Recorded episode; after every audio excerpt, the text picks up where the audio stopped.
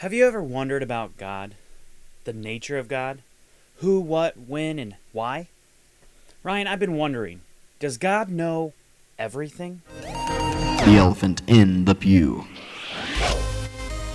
Welcome again to The Elephant in the Pew, a daily video and podcast that looks at the world through a Christian viewpoint, engaging in the topics everyone wants to discuss, but nobody wants to talk about. I'm Stephen Witten. Not only can you get the audio podcast daily from our website at elephantpew.com and all the other podcast outlets, but now we are on YouTube. That's right, we are on YouTube. So punch that subscribe button and get madness from Ryan and I every single weekday. Today I'm talking about the natures of God, specifically about one aspect, his omniscience. These concepts are very difficult even for theologians to fully understand, but these thoughts will help you in knowing and understanding God better. So, what is omniscience? When I was a teenager, I knew it all. I felt like I was the smartest person I knew. I was smarter, younger, faster, and all around a better person than any anybody else in my family. I was alone in my intelligence. I was above it all. I didn't honestly think that I could learn anything from anyone. See, my teachers were daft, my parents were dense, and my family was backwards. I even question God. I know many can relate to this mentality, and if you didn't think like this, you knew somebody who did. When I was, um, when I think about the time, I laugh about it because I was so far off with this idea as a teenager that I knew anything more than my parents, let alone God. I thought I was omniscient. Go ahead, laugh. It's pretty funny. See, I was nowhere near somewhat omniscient, so to think that I was all knowing is quite laughable.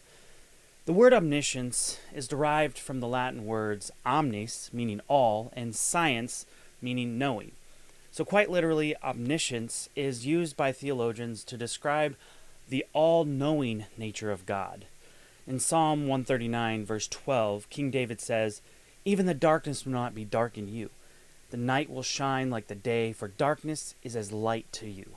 Let's put it this way Imagine for a second that you are a writer of a fictional novel.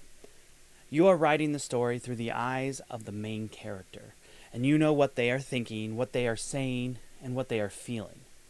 Then your character meets up with someone else, and they start to interact with each other. You, the writer, start to tell us, the reader, what this new character is feeling, what they are thinking, and what they are saying. You have an omniscient writing style like this author, God knows everything what we are feeling, what we are thinking, and what we're going to say. The Random House Unabridged Dictionary offers this definition of omniscient having complete or unlimited knowledge, awareness or understanding and perceiving all things. Hebrews 4:13 even says, "And no creature is hidden from his sight, but all are naked and exposed to the eyes of him to whom we must give account." God is omniscient. Put simply, He knows everything.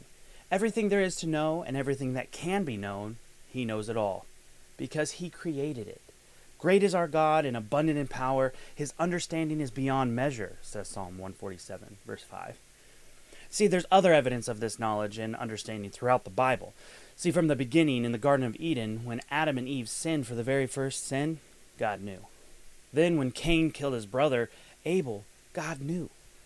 When Sarai laughed in her mind at the thought that she would be pregnant at age 90, God knew.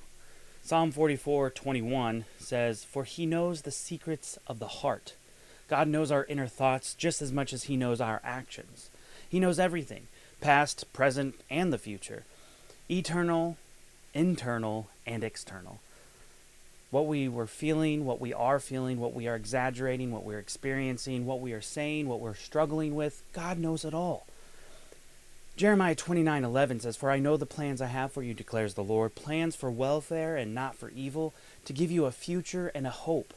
Even Jesus puts it this way in Luke chapter 12 verse 7, "Why even the hairs of your head are all numbered, so fear not." God knows everything about us because we are his greatest creation. Genesis chapter 1 says so. It says, Then God said, Let us make man in our image, after our likeness, and let them be have dominion over the fish of the sea, and over the birds of the heavens, and over the livestock, and over all of the earth, over every creeping thing that creeps on the earth. So God created man in his own image. In the image of God, he created him, male and female, he created them. And God saw everything that he had made, and behold, it was very good. So, God's omniscience is pretty difficult to fully understand for us humans. However, it should give us pause, and for the believer, peace.